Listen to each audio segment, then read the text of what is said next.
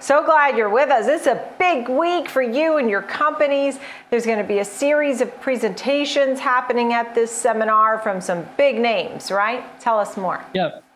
Thanks for having me on, uh, Nicole. I think as uh, we are hosting the third annual uh, Global Mizuho Conference, and I think we have a full lineup all the way from uh, supply chains in China to the US to Europe. So we have Infineon, Allegro Micro, uh, uh, Autoliv, Veoneer all presenting starting Wednesday.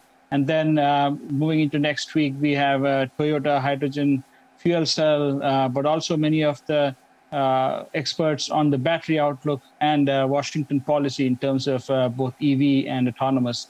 We think definitely you're seeing a massive disruption happening in transportation and mobility with both EV and ADAS converging at the same time, and that'll drive some huge changes as you look out. Uh, obviously, uh, the space has also seen a lot of capital inflows with SPACs and LiDAR uh, coming to market as well, one of the key enablers on the autonomous roadmap there.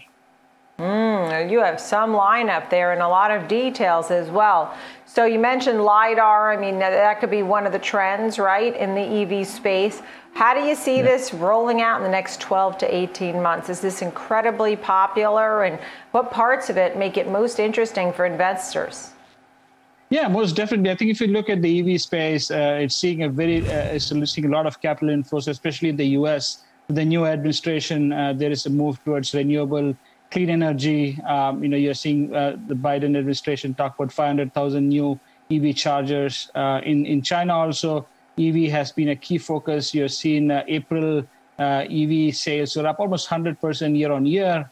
Um, so definitely seeing EV being a global mandate, not just in Europe, uh, but in China, US, all driving towards uh, more sustainable energy driven transportation and mobility future. So definitely EV is one part of it. The other side of this is safety. Uh, that's obviously driven by autonomous uh, ADAS uh, and also LiDAR as an enabler there. Uh, and we will see uh, multiple mandates uh, in the US and Europe all, all driving towards more, more ADAS, driver assist, and autonomous features in the car. So. Yeah. And I know you have some names that you're watching really closely NIO and Toyota Motor and VNE. I mean, we had Tesla and, and uh, Workhorse on there. Tell me about some of the names that seem to be in the best positions and why. Yeah, most definitely. I think we look at the supply chain, the supply chain really benefits because they're really the uh, you know, arms merchants in this whole game, right? So names like Allegro, Micro, uh, ALGM, um, you know, they are key enablers on the EV side in terms of current sensing.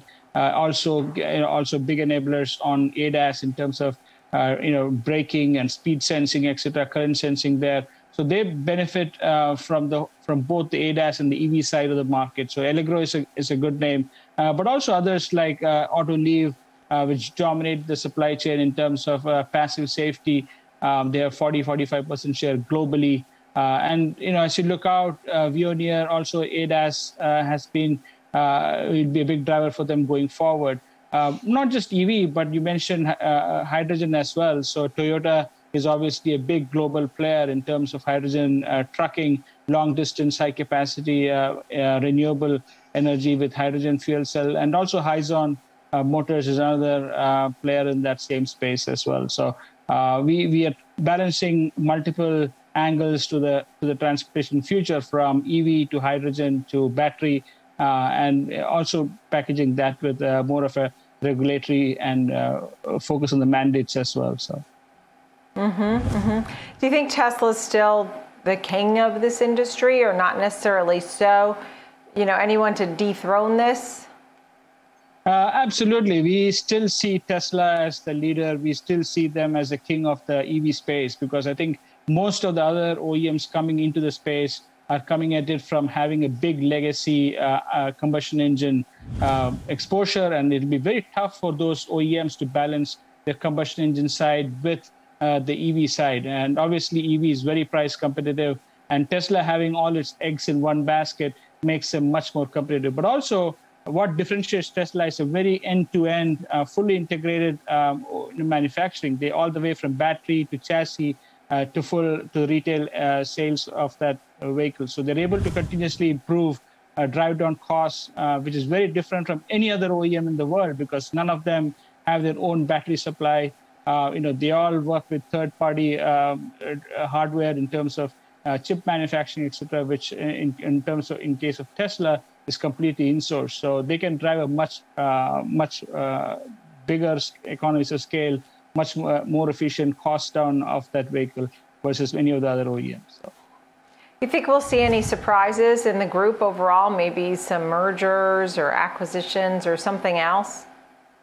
Um, I think oh, if you look at the automotive space, as any other space, given the new technologies, EV and ADAS, there are multiple players, and we always see, mm-hmm. you know, a, a, much higher number of players initially, and as you, as the space starts to mature, and we are far from it. I mean, if you look at the EV market, we have a 30% CAGR in terms of EV units going out to 2030.